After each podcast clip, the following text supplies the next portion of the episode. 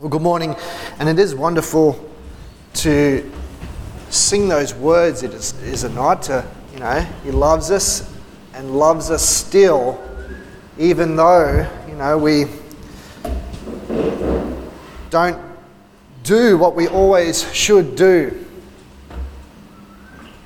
He's a God that um, cares for us, He wants the best for us, and it's good to be in the house of the Lord together, praising Him, worshipping Him, and being able to just reflect on those times when He's pulled us through uh, that, uh, what we call um, those holes which we ourselves dig ourselves into more, don't we? Do we not? And He gets us, He gets us out. You might be in one of those holes right now, and I'm hoping this can be a time where uh, He might encourage you. We are going in a series to the ends of the earth right now. If you're just joining us um, online, where we're making Jesus' last words our first priority. Our first priority. And that was a theme. Uh, is a theme, overall theme of the series that we're going through. But that was the um, main message from last week's message if you missed it. And that should be uploaded online soon if you want to grab that and haven't um, had a chance to listen. Today, I want to talk about the influence, the influence of the first church. Really want to get you to imagine what it would have been like back then.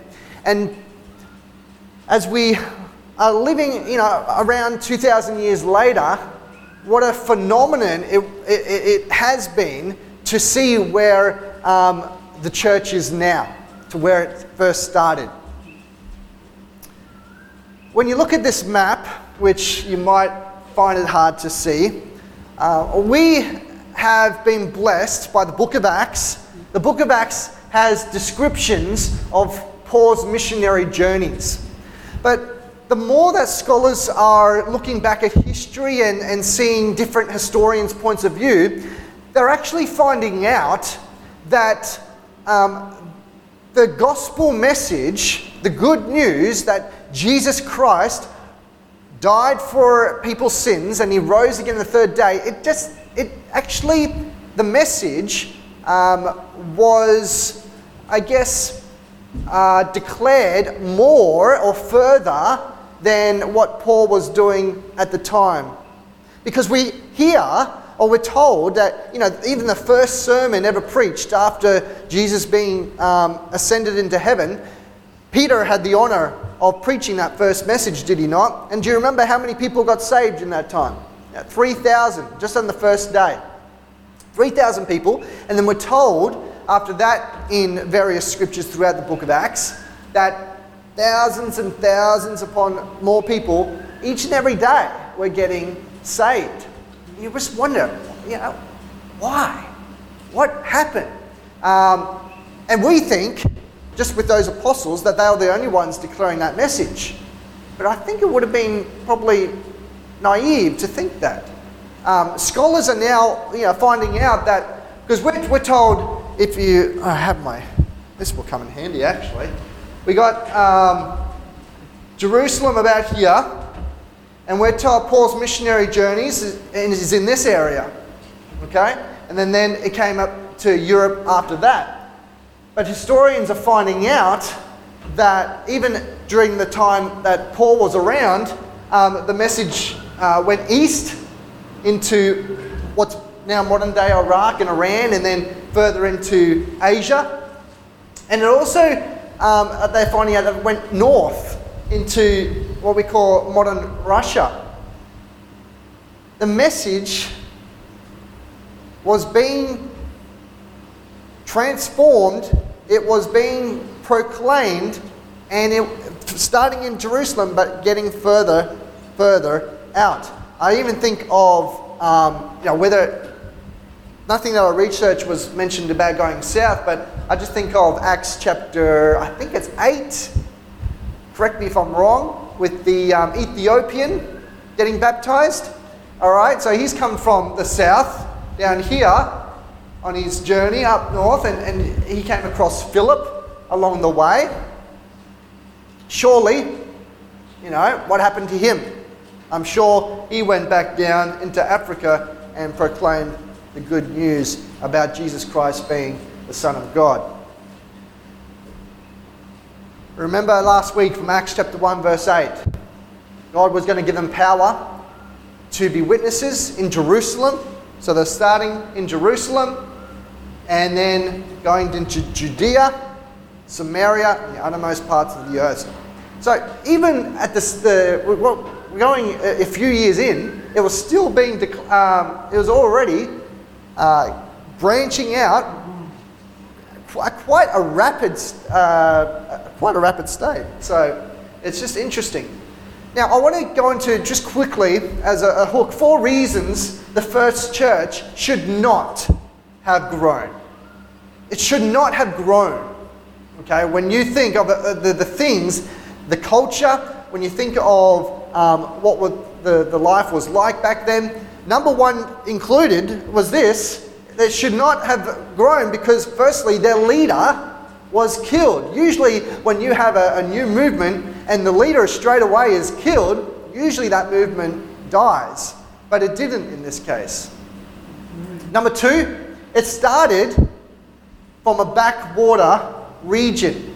So when you look at the, you know, the Greco-Roman world, which was the main empire in charge then, okay, and you, then you look at Jerusalem, it's just a, an, a, an average that state that no one knows about. It's, it's there, oh yeah, they're the, they're the people that believe in that one true God and they, wor- they won't worship any other God other than that, you know, bunch of intolerant people.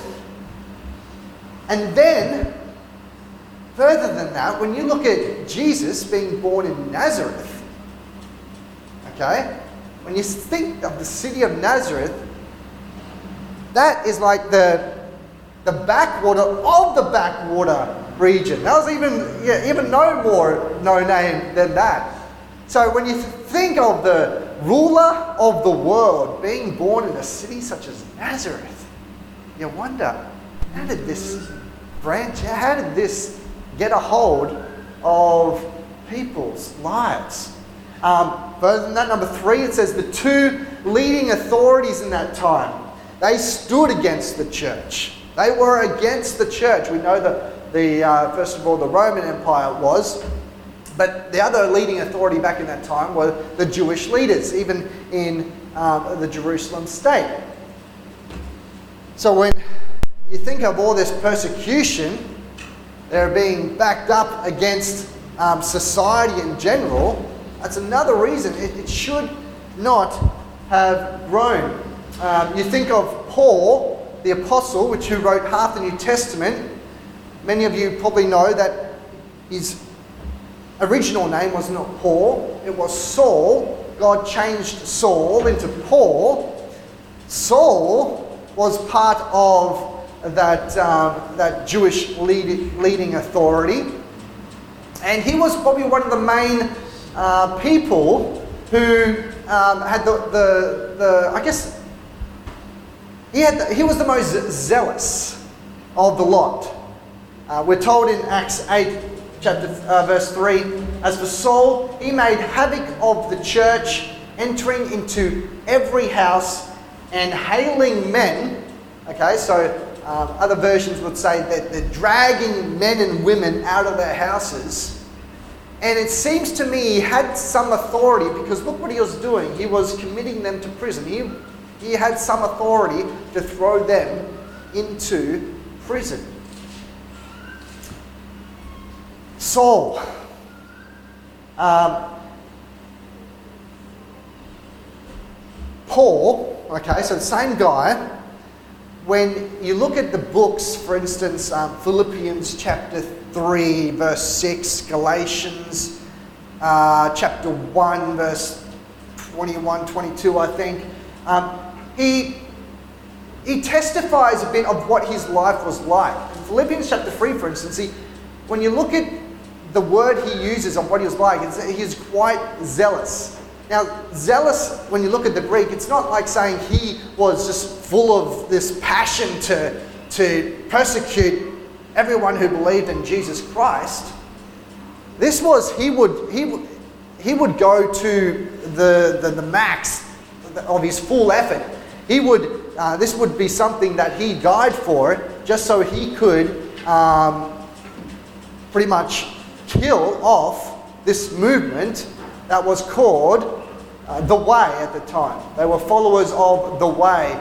Later in Antioch, they were first called, that's when they were first called Christians, and Christianity um, grew from there. But it shouldn't have. Fourthly, this group of men, which we know of the disciples, and then later on the, the people that were being saved, they had no power to grow this group, grow this movement.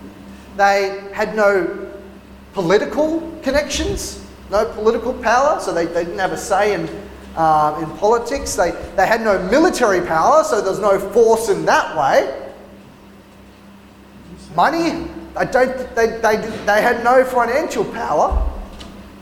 And then even in um, educational, they, they didn't, we know they were unschooled men. There's no, no, no power whatsoever. So this is why it should not have grown when we, when we talk um, earthly, when we talk humanly speaking, okay, humanly power-wise, should not have happened. I want to go into now four reasons, which is the, the main message of the, the sermon. Four reasons why the church did grow. And you might have some right now uh, that you're thinking of. But the first one has to come down to the validity of the person of Jesus Christ. When you look at what they were preaching, they were preaching about one man. One man who they had um, seen and at least heard of. One man who proclaimed that he was the Son of God, that he was the Messiah. Was he the only one proclaiming that he was the Messiah? We had some. We, we on Wednesday night we had some interesting um, thoughts on the video that we were watching, and there, no, there, there, were numerous people who proclaimed that they were the Son of God, and, and there's, there's still people who do it today. Um, I think the, the biggest one um, lately, relatively modern history, is Marilyn Manson. Marilyn Manson, that I guess you'd call him a psychopath, uh, because he had the last name Manson, um, man and son, and he was saying he was the son of man. Um, if you Wikipedia it, there are tons of people who proclaim that they're a son of God. The validity of Jesus Christ, though, is that he was raised from the dead. Everything is evidenced that what he stood for, what he proclaimed, it all comes down to the resurrection of Jesus. Now, C.S. Lewis has an interesting quote.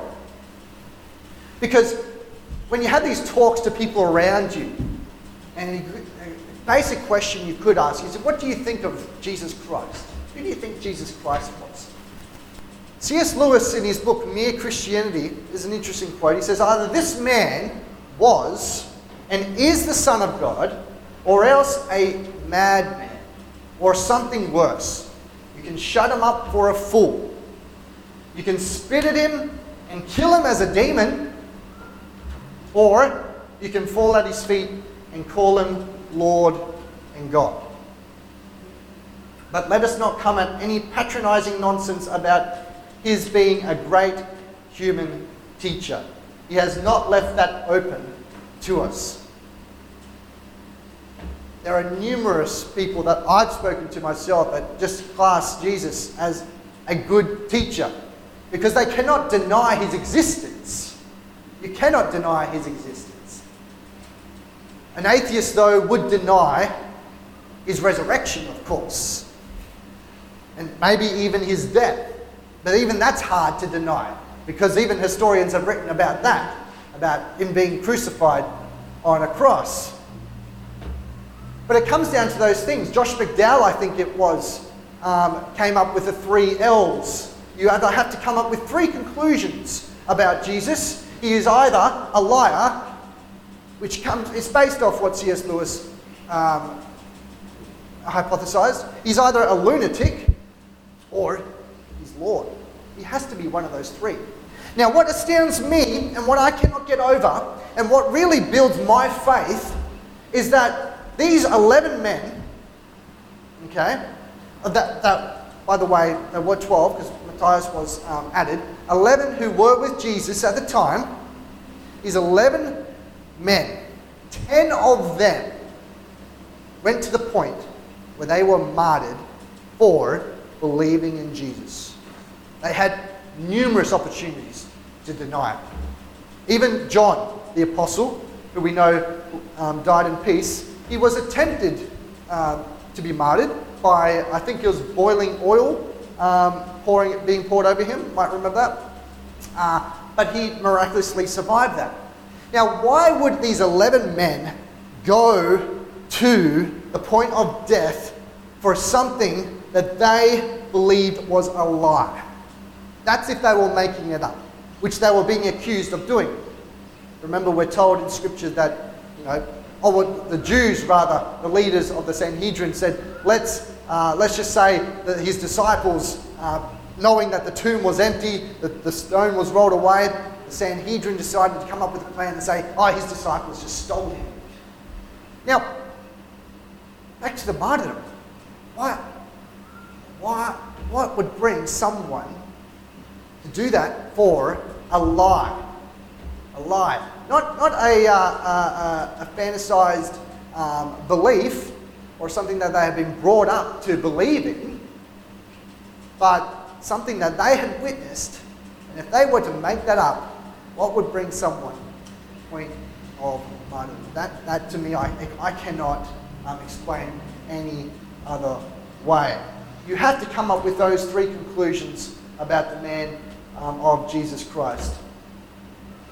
Number two, I think it grew because the message of Jesus resonated with the people of that time. Now, to understand this fully, you really have to um, get into what the culture was like back then. Uh, the, there's a, an interview that um, one of the gentlemen, uh, even an atheist, on um, what we're going to see Wednesday night, he talks about what culture was like back then, and totally different to what it is now. Thinking we're talking about um, equality of humans, right? Which we're still trying to get to that point. Um, I guess these days we're arguing more, trying to argue more about uh, men and women having equal rights. we we I believe there's some cultures that still haven't got to that point, uh, even in the Western culture. But back then, we're talking about um, leading figures such as Aristotle. Aristotle, he was known for um, his, I guess, him patronizing slaves. Because back then in that culture, 30 to 40% of the people were slaves. 30 to 40%. Can you imagine that? Slaves. right? Now, Aristotle said something interesting. Aristotle classed those slaves as, quote, living tools because they worked for you. They, you used them to work. Living tools. So that you can see how much they were just, you know, I'm much better than you because you are a slave and, and I am free. I think of Galatians 3:28 how I guess interesting this verse is. To us, it, it's not really interesting because, um, particularly if you're probably new to Christianity, because when it says there is neither Jew nor Greek, thinking of people saying, hey, I'm a Jew, where um, thinking of people in Acts, Acts, Acts 15, I'm a Jew, you're, you're a Greek, you're a Gentile, uh, but you're saying that you can participate in the, the blessings of God, whereas I've been, I'm, I'm one of God's chosen people. You can't do that. You, you have to follow the ceremonial Jewish laws in order to fully participate in the blessings of God. But no more. That was no more. There's neither Jew nor Greek. There is neither slave nor free man. There's no difference between a slave and a free man. There is neither male nor female. And we're talking about before gender equality rights. Back then, oh, that was it was really bad, very bad. Um, but from now on, they have a message from Jesus that says everyone is equal in God's sight. Whether you're a slave or whether you're free, you are on equal terms with God. Their dignity, people's dignity, um, from what this um, Tom Holland, I think his, his name is, describes that this would have been life changing to them to know that, wow, I am precious in God's sight, regardless of whether I'm female or male, regardless of whether I'm a slave, regardless of whether I'm a prostitute or, or, or, um, or just a, a, a, a normal tax collector, a person with an education. I can be made new in God's sight, precious, a dignity for the first time ever. Because I couldn't say restored because it was never, there was never, there was never any dignity in that culture for those kinds of people. This message was, was new. Number three, the power of the Spirit of God. You would obviously, probably this is the first thing that you thought of, which was mine. The, the Spirit of God is what empowers people, is it not? It's what grows people. It's what eh, you know um, multiplies the church. It's what empowers us to do what we uh, are meant to do to fulfill the Great Commission to go to the ends of the earth and proclaim the good news. And she cannot think, uh, but, but, think of Paul or Saul, okay, come back to a, a person who was had a, a life mission just to destroy Christians some by just putting him in prison and some even by beating him and maybe even even killing, going to the point of killing them, for this man to be changed into a person that was going to be on the receiving end, and we know what Paul went through all the stonings, all the, the shipwrecks, all the, the, the, the, the, the, torment that he went through, uh, persecution just for the name of Jesus. We think of Acts chapter 9 this is the Spirit of God being evidenced in Paul's life as he was approaching Damascus. This is Paul, obviously. A light from heaven suddenly shone down around him. So he's walking towards Damascus. All of a sudden, he would have had some people with him. All of a sudden, a light shines from heaven. He falls to the ground. And he hears a voice saying to him, Saul, Saul, why are you persecuting me? Whether this was a, an audible voice coming from heaven or whether this was just a voice um, being um, that only he could hear, we do not know. But as a response, he says, Who are you, Lord? Saul asked. And the voice replied, I am Jesus, the one you are persecuting. Now get up and go into the city, and you will be told what you must do. Did Paul have a choice to obey that command? Of course he did. But in his case, I was wondering what would have happened if he didn't. Would he still be blind? But remember, he's blind for three more days. So he, he, he, he straight away responds to the Spirit of God.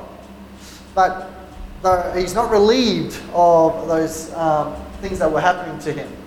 And then we're told in verse 19 to 22. So we go from Saul on a mission to kill Christians, and then Saul, Saul spent several days with the disciples in Damascus. At once he began to preach in the synagogues that Jesus is the Son of God. So now he's preaching that Jesus is the Son of God in the synagogues. So to the Jews, and all those who heard him, see that in verse 21, Acts chapter 9. All those who heard him were astonished, as you would be, right? And they asked, the man who raised havoc in Jerusalem among those who call on his name? And hasn't he come here to take them as prisoners to the chief priests?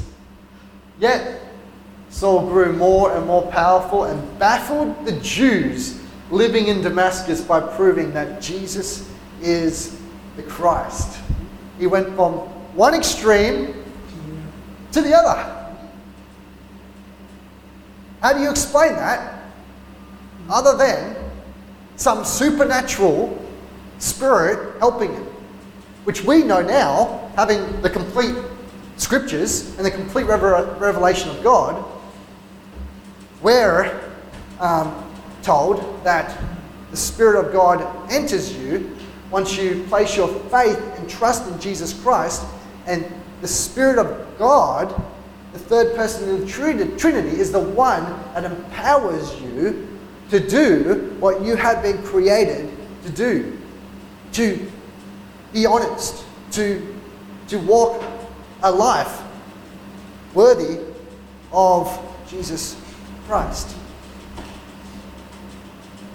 And then we come down to the fourth thing the credibility of the followers of Jesus. The credibility of the followers. And the influence that would have had on their credibility. Because when you think of all the things that Jesus taught to his disciples, I'm sure they were one who um, did um, what they, what they uh, preached. Um, they not just talked about the things of God, they actually followed them in their life. We're told in the book of Matthew, and I'm going to actually open up my Bible because the passage is, is quite long, and it's I think it's good to be reminded of this story that Jesus says in Matthew chapter 25. It's the separation of sheep and goats, and, and we're talking about the judgment of the nations. It's something that's going to happen in the future when there is actual, an actual separation. And we're told later in the chapter what will happen to those who haven't. But I'm going to actually going to read all of it because I'm going to end on this thought because this is the application really for us. We're talking about the credibility of the followers of Jesus. So Jesus is telling them when the Son of Man, in verse 31, shall come in his glory and all the holy angels with him. Then shall he sit upon the throne of his glory, and before him shall be gathered all nations. And he shall separate them one from another, as a shepherd divides the sheep from the goats. And he shall set the sheep on his right hand, but the goats on his left. Verse 34 Then shall the king say unto them on his right hand, Come, Ye blessed of my Father, inherit the kingdom prepared for you from the foundation of the world. Now, listen very carefully, because this is still the king talking. For I was hungered or hungry, and you gave me meat. You gave me drink. I was a stranger, and you took me in. Naked, and you clothed me. I was sick and you visited me. I was in prison and you came unto me. So when you're hearing this, just imagine Jesus telling you this right then and there. Okay? Surely the, the, the, the reply in verse 37 makes sense. Because the, the righteous will answer him saying, Lord, when did we see you hungry When did we feed you? Um, when were you thirsty and, and we gave you drink? When, when did we see you as a stranger and, and we took you in? When were you naked and, and when do we clothe you? That's what that, that, those, that response is, is saying. And the king shall answer and say unto them, Verily I say unto you, inasmuch as ye have done it unto one of the least of these my brethren, ye have done it unto me. When I go out there and I help a stranger out for the name of Jesus, I clothe them, I, I feed them. In reality, I'm doing it for the King. I'm doing it for my Lord. The scary part is the complete opposite of that, which Jesus interestingly does word for word, but adds his negatives in. Because in verse 41, then shall he say also unto them on the left hand, Depart from me, ye cursed, into everlasting fire, prepared for the devil and his angels. For I was hungry, and you gave me no meat. I was thirsty, and you gave me no drink. I was a stranger, and you took, you didn't take me in. Um, naked, and you, you, you didn't clothe me. Sick and in prison, and you didn't visit me. Then shall they also answer him, saying, Lord, when did we see you hungry, or thirst, or a stranger, or naked, or sick, or in prison, and, and, and we didn't have the opportunity to minister unto you? 45 Then shall ye answer them, saying, Verily I say unto you, inasmuch as ye did it not to one of the least of these, ye did it not to me. And these shall go away into everlasting punishment, but the righteous into life eternal. So this is the, the, the evidence that a person is a child of God by doing it to the least of one of his brethren, the same as doing it to him. The credibility of the followers of Jesus. And that's the conclusion.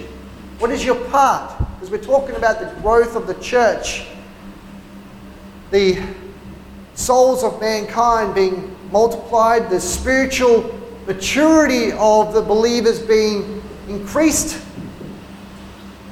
And we have an opportunity here as a local church in Hervey Bay. God has brought this church into existence, and I believe we're here for a reason in this moment of time. You might only be here for a short time, you might have been here for a long time, and continue to be here for a long time. But question we need to be, continually asking ourselves is what is our part in the growth of Fraser Coast Baptist Church? This is something that you cannot just do individually, but corporately as a body of believers. I, I'm convinced that the Lord wants us to do it not just individually, even though, yes, individually, as well as corporately together as a body of believers. Until we continue to reach the ends of the earth. For us, it might just be that person down the street, maybe in the hospital there, maybe um, across the road at that school, or, or here at, our, at this school. It could be your neighbor in your street, your, your work colleague, whoever it may be. That's our purpose, and we need to continually be um, engaged in that as we live um, our walk with the Lord. Let's pray to that end that the Lord will empower us to do just that. Heavenly Father, we thank you for your everlasting and miraculous, phenomenal love that you have bestowed on us and demonstrated to us, Lord God, in that you sent your Son, Jesus Christ, to die for us while we were yet sinners. You didn't wait for us to come around, or you didn't wait for us to get right with you, Lord. You took it upon yourselves yourself already. And we just want to thank you for that. Father God, we understand and recognize that you just haven't done that just so we could wait for heaven to come to us. But we're thankful that you have we have your spirit to empower us to enable heaven to be experienced down here on earth as we think of blessed are those who mourn blessed are the peacemakers. We think of those beatitudes father god which helps us realize that heaven is to be experienced here on earth as it is up above father god. So we just thank you. We give you praise and we can continue to look up to you as um, the provider of all our needs, as the source of um, who we are to be and the things we are supposed to do, the words we are to say when we meet that one which you have um, uh, ordained for us to meet, Lord God. We thank you, we give you praise, we ask for this in Jesus' name. Amen.